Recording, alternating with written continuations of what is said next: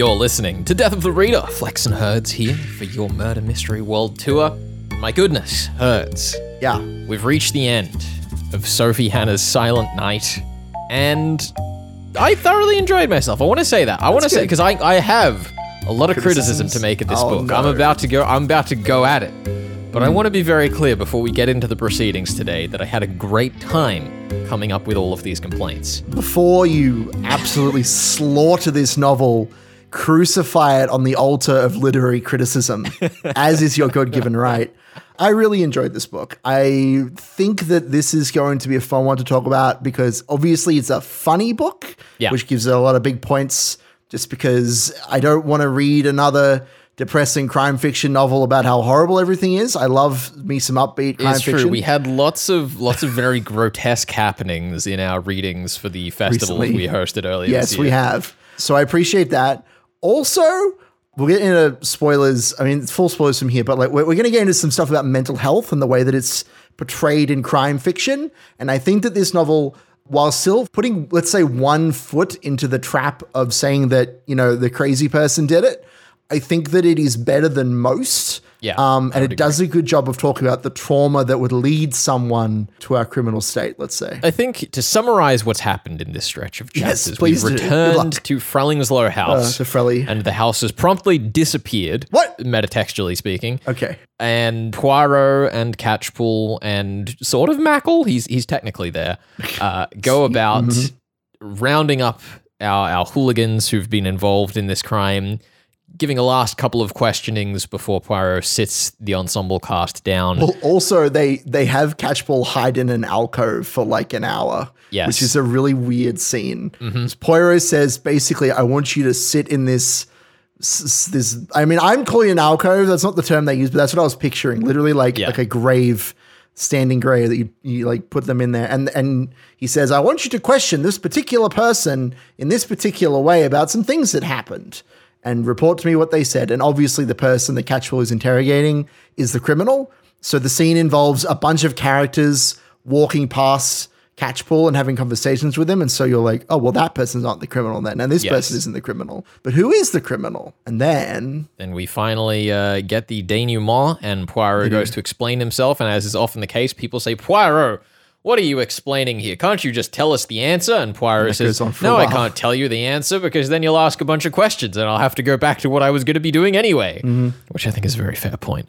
it's true. And then, of course, we catch the killer, we figure out what was going on, and then we cut back to that opening scene we had in the prologue where Catchpool corrects Poirot, and Poirot says, Nope, nope, I was right all along. You're silly, Catchpool. He acquiesces and says, you know, maybe we can both be correct. Perhaps you're more wrong than I am, which is a bit of a mean mm-hmm. way of putting it. You could just say that I'm more correct than you are. I feel like that would be a more positive way to continue.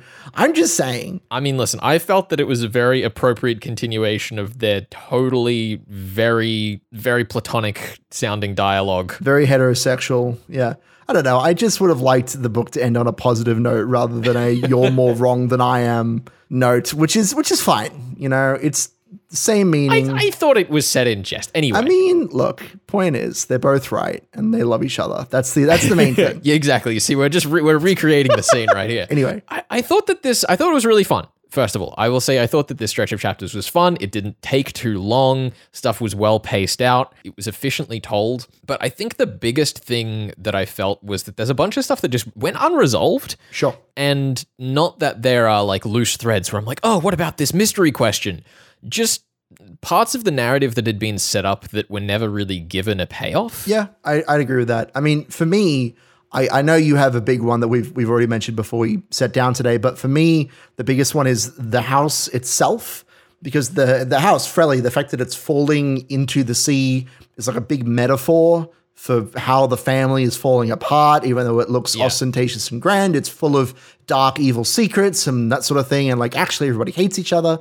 Jonathan and is, is it Janet? Janet, they Yes. yeah they are of the opinion basically that if Arnold dies in the house, it will taint the house forever, which I would think metatextually that the house falling further into disrepair or even literally falling into the sea, not that we necessarily need that level of grandiosity at the end of this novel, but like Don't get any ideas, Kenneth Branagh. Branagh, don't you dare. But like That said, I wouldn't mind seeing him adapt this book. yeah, for sure. I'd love it.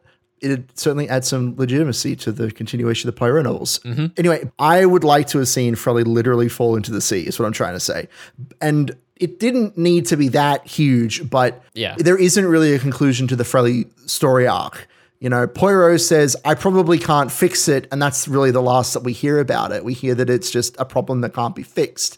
But then Poirot goes on to solve the mystery and catch the killer, and Arnold dies. But the, the house doesn't reflect any of those steps forward in the narrative. I think the thing is, is that you, you could, for example, if we were doing a not a continuation story of Agatha Christie, you could do something a little bit metaphysical, have some cracks appear in the wall when our accused, you know, screams out in agony at the end of the story, and like I don't know, maybe some glass shatters, and it's like, oh my goodness, the house is resonating in, in, in with her pain or whatever. And like, but you know, I, I don't think that's very much the purview of Agatha Christie.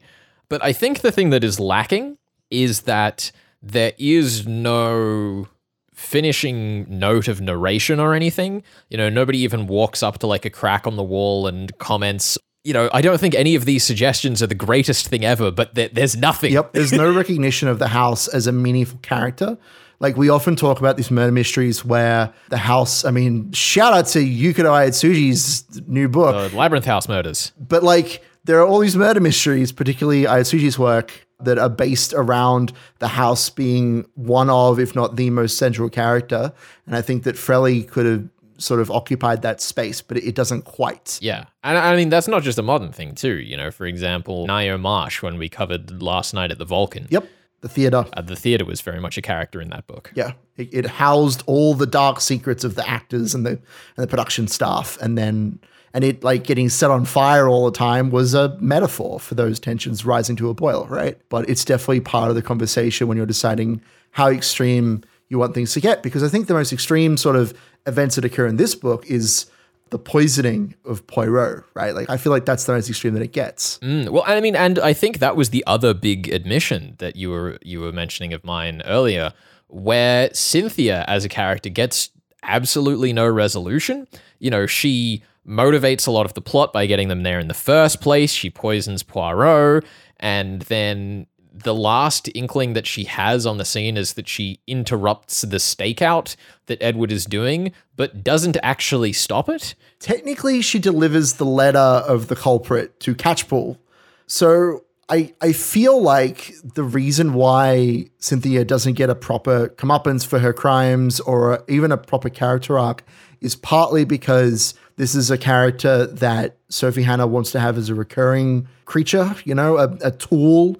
Whenever Cynthia shows up, you know she's gonna boss Poirot around and we're gonna use her to explore the dynamic between Catchpool and Poirot in a little bit more detail. Maybe, I maybe. feel like you would leave those stories unresolved so that Cynthia and Frelly can come back in future novels. That's my assumption. because the, the thing is right is that I, I think that as she is portrayed in the novel cynthia is arguably undeserving of redemption like i don't think she should have ended up being the hero but it also would have been good to see poirot and catchpool find a way to put her as an agent of chaos to use in the end of the story Yeah, I'd agree. Whereas Catchpool almost kind of goes backwards in his competency in dealing with his mother through the novel, which was strange to me. Like, you know, true to life, people's parents can be difficult to deal with because there's years and years of whatever intensity emotional baggage.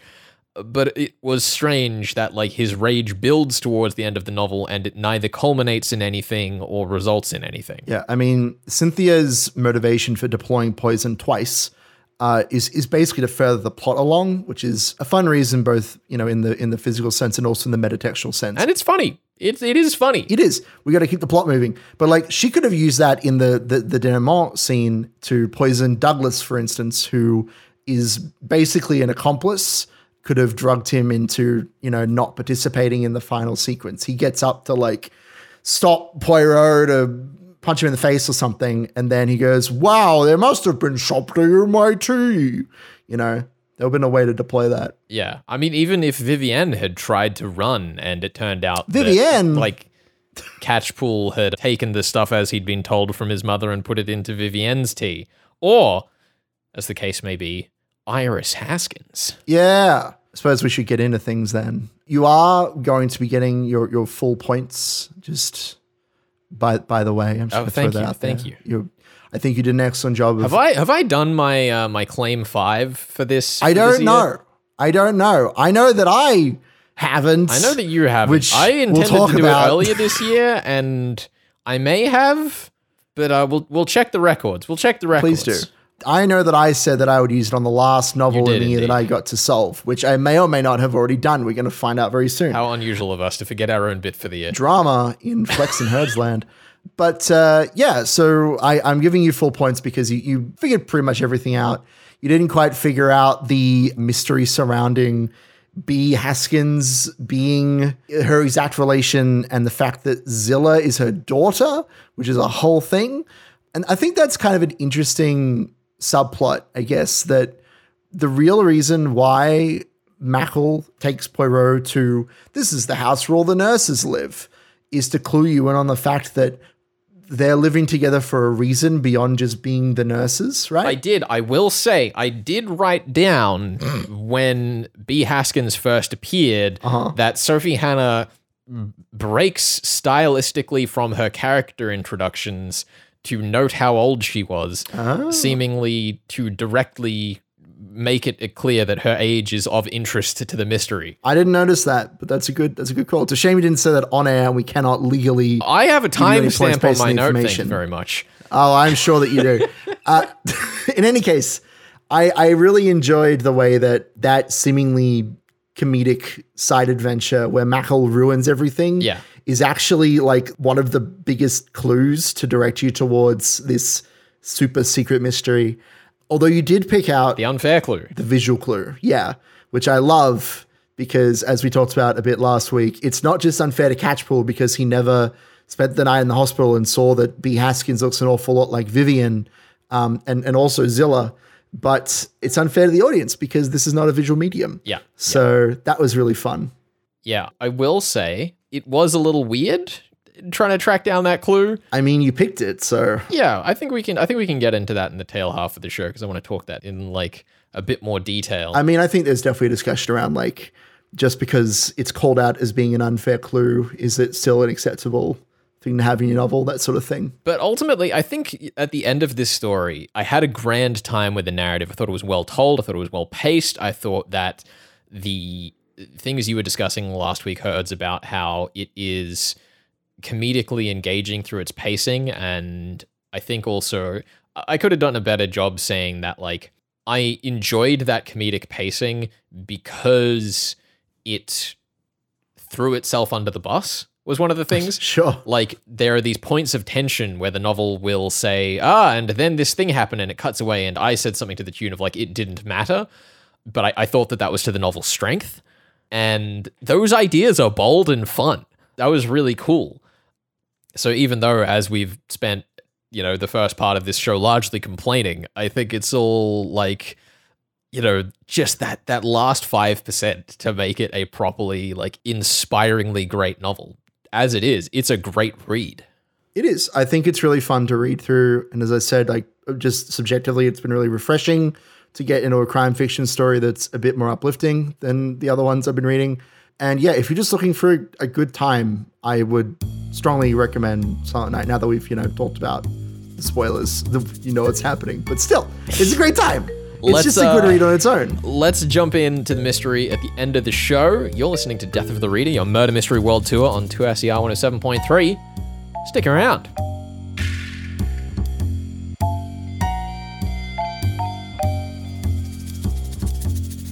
You're listening to Death of the Reader, your murder mystery world tour here on 2SER 107.3. Flex and Herds discussing Sophie Hannah's Silent Night all the way to the end of the story. Full spoilers are engaged. And Herds, I think mystery wise, there is one question that you mentioned earlier in the show.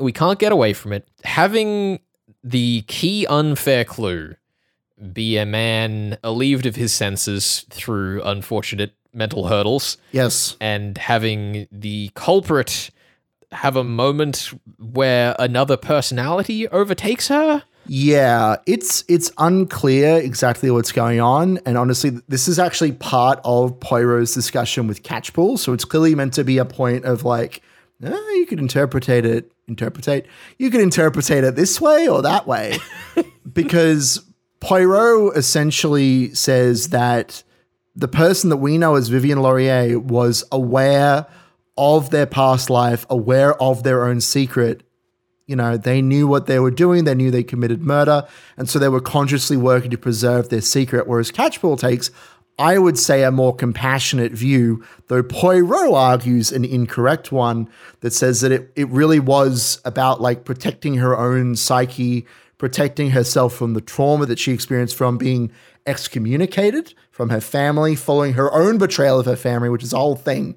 Where she like outs her sister as having a baby out of wedlock is is basically the story. And the question we come down to, I guess, is was this depiction of of Vivian as a person with MPD, basically, maybe, um, was it an ethical one? Because I definitely think that it's it's better. Like I've read murder mysteries where you find out who the killer is and they say, "Oh, I grew up in a psychiatric ward and that turned me crazy and I just like killing people. Yeah, yeah. And clearly this is not that. Right? Like we are not in the realm of cartoonishly evil crazy people. But the novel does highlight there's actually a really great moment. I, I enjoyed this moment where I think it's Dr. Osgood says, Vivian, quit acting like a lunatic. You're not going to get off the charges based off of that. And then somebody else says, I think it's B. Is actually, it B? right? B says she's not pretending. Like this is this is who she is. This is something she's dealing with. The thing that I liked about particularly B being the person to say that It's very compassionate. is that it, it is very compassionate. And I think it also shows that, like, you know, it was a lack of compassion that led to her getting excommunicated, both through her actions and through her family's lack of understanding. And, like, whether we actually ascribe permanent mental condition or trauma to her actions, it's very clear that the way that Sophie Hannah is writing it is about that compassion Sure. Yeah. which I, I think is like the the thing that it it scrapes past the ick test for me. I don't think it's going to scrape past the ick test for everyone because there is a long and troubled history, as you say, mm. of crime fiction doing a pretty poor job with this sort of stuff. Though there are a lot of modern novels that have, in this vein, tried to go back and like critique and amend the genre's past in that sense. As always, one of my favorite parts of detective novels is the denouement and the way that the the criminal reacts to it. You know, whether they lash out or they go along quietly or something. You can tell a lot about the motive behind the crime and the sort of criminal that we've been sort of tangling with at that point. And Vivian's response uh, when when she sees B is to completely break from reality. And I mean, th- this isn't quite a mental health thing, but I, I thought it was an interesting little nod to have is it B's boyfriend be called Nicholas because Saint Nick and all that. So we're still tying it into the idea of like jolliness, which was which is interesting. Uh, that did not, I confess, cross It's my just mind at all. it's all. just it's just it- one yeah, of those it's, things. it's Christmas Eve, bro. I guess that is also kind of interesting that the theme of Christmas really permeates the story, certainly through the middle and, and the beginning, but by the end it's almost completely forgotten. But let's let's not worry about that for now. I personally think that this story is a decent demonstration of someone with a with a mental condition that uh, is affecting their lives. Yeah. I mean, we were saying last week how they portray Professor Burnett is very much that everyone's, you know, talking about his accomplishments rather than his ailments. And he's a professor, right? Yeah. yes. like I think that the the fact that that Vivian's or, or Iris's in in the confession letter, they say that Iris is the criminal. Iris's actions were done on a spur of the moment sort of reaction to a problem, rather than being premeditated or to enact some sort of insidious revenge. I think that putting that down to, you know, a spur of a moment decision to avoid the trauma that caused this problem in the first place is a pretty good reason for the crimes to happen. And obviously the fact that Poirot and Catchpool, you know, talk about the problem is is a big step in the right direction. Although I will say, I did, I did find that the now that it's there theorem Yeah, thing that we introduced when introducing the trees We haven't talked about that at all, but didn't, didn't really hold weight for me. Like I didn't think it was going to be as a big a feature of the tale of the book as it was. Flex, I, I thought we'd move past complaining about the novel. But yeah, I, well, it's not I necessarily definitely- that I have a complaint with it. It's just that uh, in in terms of like the layout and fairness of things, it, it was quite fair that you know we we had this this device introduced and it was introduced in a way that was fun and engaged with the comedy of the story. Mm-hmm. by Catchpool, which is fun. Yeah, it does end up sitting a little strange in that final scene. Yeah, I mean, let me let me put it this way. I, I haven't brought it up at all in the past two weeks of discussion, even though it does feature in the end of the novel. But that's because it, it's fun and I, I like it as a way of characterizing Catchpool and his mentality towards solving murders. I think that was and, and engaging with people, even trying to orchestrate a pattern given presumptions that you know we can we can all agree on you know now that it's there let's build around it I think that's really fun, but I also don't think that you necessarily need to ascribe to that theory in order to solve the mystery. I think that you could take it out and the house would float fine if we took out that particular supporting piece of the foundation. I think the other thing that I did like in terms of the mystery setup is that one of the other tangential mysteries we have the entire story along is why Poirot came at all. Yeah, because the people were jolly,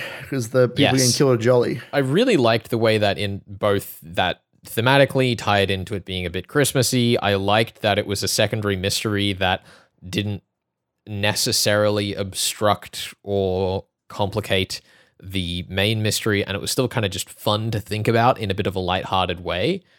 And there's something interesting to me about like the portrayal of Poirot and how depending on which Christie novel you read, there are different aspects that she's highlighting depending on what era it's in. There's all these different things. Like I know when we read Murder on the Orient Express, my my takeaway was, "Damn, this really is the smartest man I've ever read about." Whereas when we read like Halloween Party, it's a bit more of that kind of buffoonish side of him that a lot of the pre-Suchet adaptations lent into. And this novel, I thought, through that opening setup, both gave you a, a little fun brain teaser to go along with the main mystery, but also did a really nice job of making him feel like a sincere character with his idiosyncrasies, which I think is something that Christie herself especially suffered with when she started to get sick of him. Yeah. I mean, at, at the risk of ruining my reputation as, as the heart of the beating heart of this show, um, it, it also is a really good clue because it again ties into that Father Brown mystery where they're trying to figure out why is a man who seems so happy been killed? And, you know, that's central to one of the Father Brown mysteries. It's quite good. But in this story, the reality is that nobody wanted to kill these people. They they were well liked by their families and by their acquaintances, and it was only because well for Stanley because they happened to be in that hospital room, and for Arnold because he happens to like Poirot's work. They're not being killed for any specific reason. They just happen to be in the wrong place or the wrong family at the wrong time and that's why they needed to to be bumped off, right? Which I which I like quite a lot. I I like that seed of they're such nice people. Who would ever want to kill somebody? You know? Well, exactly. Like as the opening question of the novel sets up, the the core question that this book is asking is what if the motives weren't the tropes, right? Like, was it for love? Was it for money? Was it for this or that or the other? The answer is sort of yes, but. I was going to ask what your answer is because I, f- I feel like because I feel like being fun here, I feel like the motivation is is still tied to that that jolly idea that Vivian's happiness is tied to never running into B Haskins ever again, right? So she's prioritizing in a sense her own happiness over that of these other characters. Exactly. And like that's that's one of the fun things is that so many of the themes are like really well integrated in that sense. We're like, you know, I was describing the why did Poirot come thing as a brain teaser, but the brain teaser is not mutually exclusive from the mystery. The B mystery of who mystery. Uh, Rosalind and Romeo are is like not necessarily the biggest problem to solve, but also clearly ties in with the themes of like trust and familial power and leverage that Catchpool plays into, that the four siblings play into, that the two uh, groups of parents living in Frellingslow play into. And also, like, I think happiness being sacrificed for other people's happiness, like, Edward Catchpool's happiness is sacrificed for that of his mother. You know, like when you go to a family gathering to some extent, I mean, it, it depends on your relationship, but for me, to some extent, I am sacrificing. tells on himself, I am, hold on now. I am sacrificing the comfort of, of either being at home or with, you know, the friends that I choose to hang out with to go to my parents' place and not get to swim in the pool and have a bunch of food that I didn't choose to have. And, you know, like I, I love my parents, but Christmas is often a stressful time. but- It is often a stressful time. so I'm trading an element of my happiness for that of my parents, for that relationship, right? Yeah, I mean that's also like one of the themes, right? Yeah, it is. that this this this is very much about that sacrifice Yeah. where you know Arnold is so determined to sacrifice for his family for the that he house. has lost sight of what they are sacrificing for him to sacrifice Oh, for them. I'm so glad we're talking about the sacrifice theme because I, I feel like I hadn't quite fully appreciated it until this conversation. But yeah, the amount of money that he he because yeah he he doesn't spend money on himself so he can spend it on his children, but then he sees money spent on keeping the house up as equivalent to spending money on his children because the Yes. Frelly is part of the family. And so in reality, he's sacrificing his children's happiness for the house, right? Yes. Like yeah, it's it's a more complicated relationship than what the characters articulate. But everybody's sacrificing for their own happiness or for another's happiness, which is really cool. It's a good theme. I love it. I think all in all, like you know, as as we said at the end of the first part of the show today, this is this is a damn good book. It is. It's a good time. A damn good book. It's a, it's got good themes. It's funny. It's got Poirot in it, which Yeah. you can't hate. I don't think, Unless you're Agatha Christie. unless you're Agatha Christie. I just want to write less Poirot and more Miss Marple. She's the moneymaker. You know, I don't even think that's true. that's not true. She could have been. She'd learn how to wield an. Uh, listen, I'm sure we're going to get some emails about about what either of us has just said. good. I'm excited for that. Let's go. It's political hot water in the crime fiction world.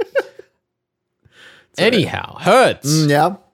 it's time for us to pitch our last book for the year. What's happening, Flex? You tell me. Now, Herds, there was an agreement made behind the scenes, underhandedly, dastard dealings, Uh huh. Yep. wherein I agreed that we would cover Sophie Hannah's Hercule Poirot Silent Night, not over Christmas, Mm-hmm. Yep.